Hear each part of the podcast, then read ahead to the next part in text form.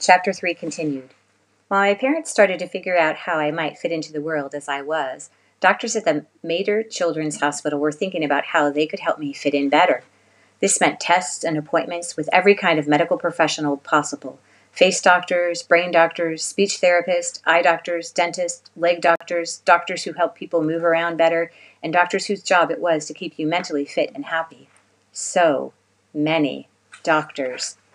The first thing they decided to do was to chop off part of one of my legs. The doctors told my parents I'd never walk on my squished leg, left leg normally. It was just too short. That meant amputating the foot and the bottom of the leg and fitting me with a prosthesis, an artificial leg. The leg had a leather socket that covered my stump. It was attached like a shoe. There was a split down the middle with a long lace pulled tight through holes on either side. To wear it, I'd pull a thick woolen sock over my real leg, slip the fake one over it, and tighten the lace so it didn't fall off. Two metal strips ran from the bottom of the socket all the way down to the circular lump of metal, about an inch and a half thick, that rested on the ground my new foot. What to do about my right leg was more complicated. The foot on it was angled forward like a ballerina's pointed toes. I could put the front of my foot on the ground when I stood up, but not the heel. An operation to fix it failed.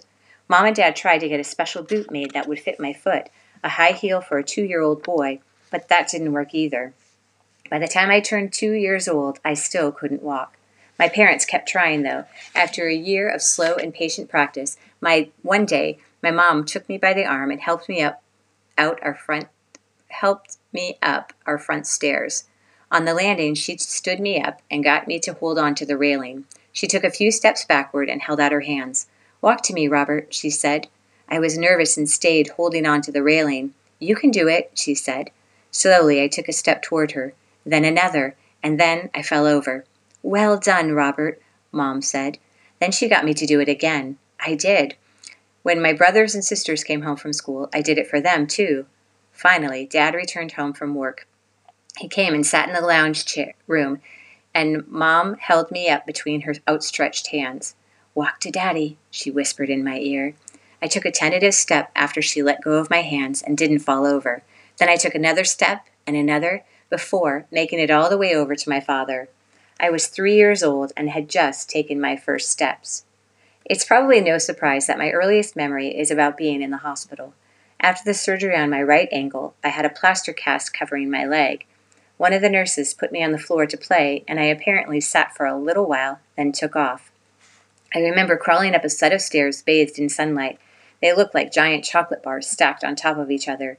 I found my way into a strange room that had a long center aisle with a shiny floor and long, flat seats on either side. There were colorful windows and unusual paintings on the wall. Someone was sitting alone and quiet down in the front of the room. I had found my way into the hospital's chapel, one floor up from my hospital ward. I clumped toward the front of the room, the plaster cast on my leg banging on the wooden floor as I crawled. The nun remained still for a moment, then turned with a kind of dread in her eyes.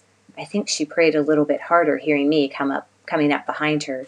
By the time I turned three, my doctors recommended that I undergo a major operation to fix my face. My facial deformities didn't present an ongoing danger to my physical health, but the doctors were concerned that they might make it hard for me to make friends. Despite the love of a mother and father for their son, despite my general health and well being, I was still ugly. Not just plain ugly, either. Mine wasn't any sort of cheap, home brand ugly. It was an A grade, top of the range ugly. The doctors wanted to make me a friend friendly face. Before they went too far with their planning, however, Dr. Atkinson asked that I have more intensive mental, mental evaluation. Were I intellectually disabled too, they probably wouldn't have gone ahead. Fortunately, I met all of my mental developmental my milestones, and a test showed I was smart enough to make all the effort worthwhile.